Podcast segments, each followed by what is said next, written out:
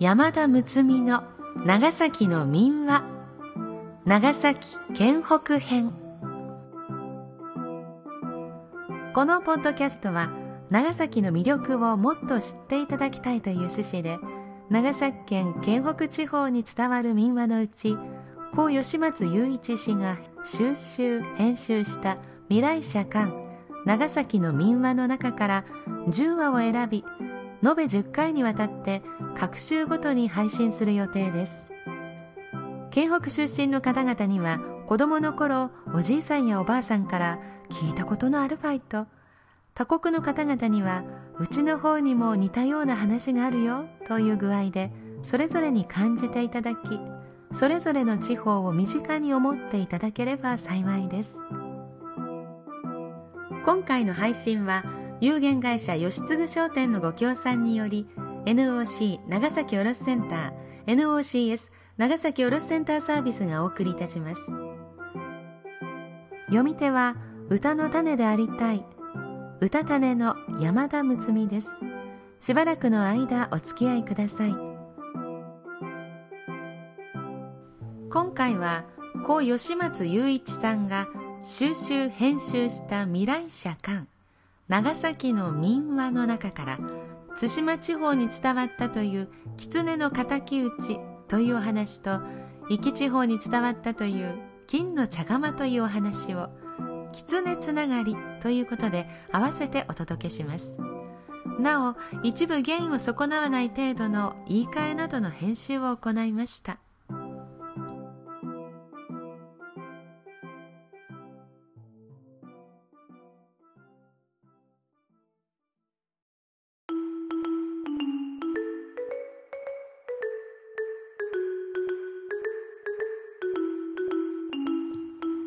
狐の敵討ち。あるところに狐のよく出る峠がありました。狐は腰の曲がったおばあさんの姿に化けて出て村の人たちをたぶらかしているという評判でした。三吉という利口な男が「俺が一つ言って捕らえてくる」とこう言ってある時馬に蔵を乗せてその馬を引いて出かけました。噂のある高い峠道にかかると一人のおばあさんが道端の石に腰掛けています。もしもしおばあさんその年じゃこの峠を越えるのも偉かろう。この馬にお乗りなさいよ。と言って無理に乗せてこの馬は暴れ馬じゃけん。と言って身動きできぬほどがんじがらめに縛り付けましたそして馬を引いてみちみち歩きながら「おばあさんお前さんは何が一番恐ろしかな?」と聞くと「わしゃ犬さお前さんは何かね?」というので「おりゃあ金が一番怖か」と三吉は答えました。そうして向こうの村に着くとおばあさんを馬から下ろしそこいらの犬を集めてけしかけたからたまりません。おばあさんは青くなってだんだん小さくなり草履に化けてしまいました。三吉はその草履を拾って袋に入れ道端の枯れ葉を集めて火をつけ煙でいぶし始めました。助けてくれ助けてくれと袋の中から悲鳴を上げるので、助けてやるけん、金の火鉢になれと言うと、キラキラ光る金の茶釜になりました。三吉は、それを抱えて庄屋さんの家を訪ね、百両で売りました。めったになか茶釜じゃけん、大切にせにゃ。よう油紙で拭きなはい。と庄屋さんが言うので、番頭が拭いていると、茶釜が、そこは目そこは花とものを言うのです。気味悪がって、そのことを話すと、庄屋さんは、百両もする茶釜じゃけん、ものぐらいは言わにゃ。と答えました。よう拭いたら、熱かお湯を入れてみなはい。というので、番頭が火鉢にかけて蓋を取り熱い湯を入れると茶釜は「熱熱熱!」と叫んで灰をまき散らして逃げていってしまいました。その晩は嵐でした。三吉が早くから戸を閉めて寝ていると外からどんどん戸を叩くものがあります。狐が仕返しに来たのです。三吉。三吉。と起こして戸の隙間からバラバラ小判を投げ込みました。三吉は布団から頭を出して、恐ろしか恐ろしか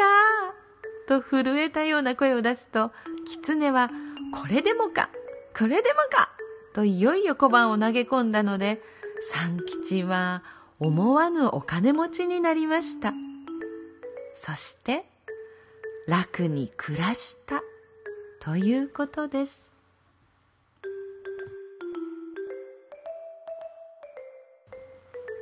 金の茶釜。昔足部に実意という行商人がいました。海岸から魚やクジラの肉を村の方へ担いで行って代わりに郷の浦から米を買って帰りました。ある年の暮れの29日のことですいつものように足部から長松まで来ると道端に狐が3匹集まって何か相談しています。いよいよ今年も年の晩のちこなっちしもたの。どうかよか年とらにゃならんが、よか知恵はあるめえか。おりゃ一つよか考えがある。聞いちくれろ。一匹が金の茶釜にばけち、一匹や実井丼にばけち、郷の裏に持って行って売る。売られたもんはじきに化け変わって戻ってくる。そうして儲けた金は山分けで、それをかけんど、誰が茶釜になるけ。互いに顔を見合わせていましたが、そのうち一匹が茶釜に化けました。この時、松並木の陰に隠れていて、これを見ていた実意が不意に飛び出したので、狐どもはたまげて逃げてしまいました。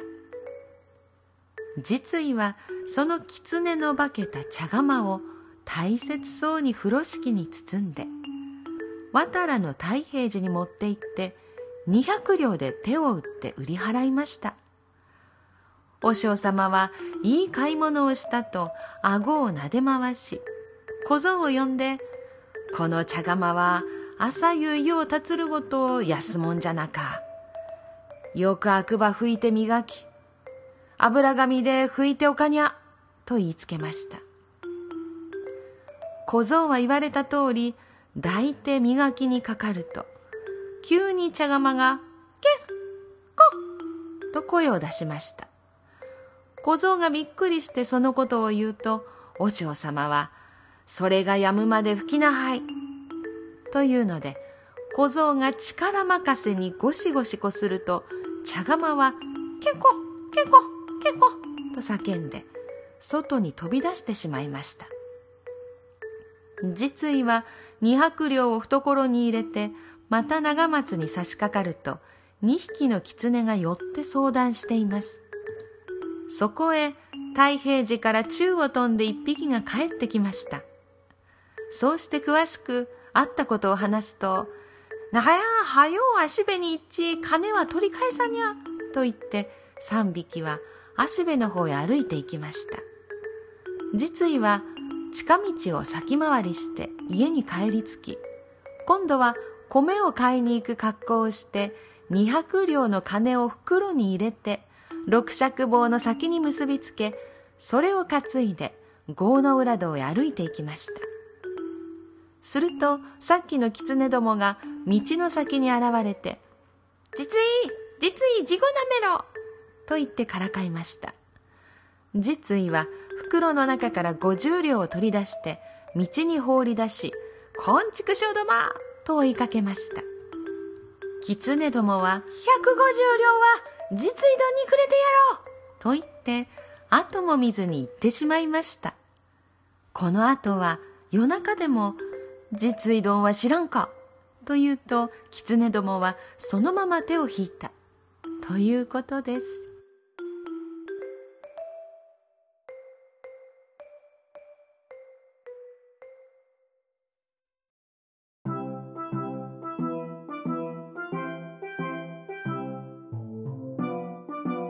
この配信は住まいのリフォームセンター有限会社吉次商店のご協賛でお送りしました。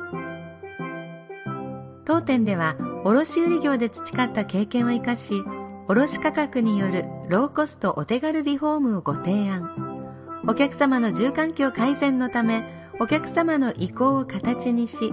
満足していただけるように日々研鑽を積んだ経験豊かな専門スタッフが確かな技術で安心施工をお約束。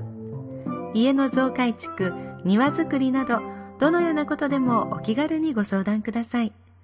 お電話でのお問い合わせはフリーダイヤル0120-351-246まで。長崎県県北地方のお話これで長崎編諫早島原編五島編と合計40話の民話を配信することができました。最終シリーズとして長崎県全域編としてあと10話を配信し都合50話の長崎の民話のライブラリになればと企画しています。最後の長崎全域編配信をどうぞお楽しみに。なお朗読本文には差別的と取られかねない部分を含むこともありますが伝承されている民話であることを汲み取りその味わいを残す意味から朗読する上で必要な言い換えなどはありますがほぼ原文通りに朗読しております。ご了承いただければ幸いです。狐のお話2本立て。これ人間の方が1枚も2枚も上手だったというお話ですよね。いやーこれなんか狐に気の毒な気もしたりあとはやっぱりこう知恵が生きていくには知恵が必要だなという学問というよりも何て言ったらいいんですか？交わしていく知恵という。か必要なんだなということをこの2本立てを読みながらしみじみと感じています。歌種の山田睦美がお送りいたしました。次のシリーズ長崎県全域編の配信開始までしばらくの間さようなら。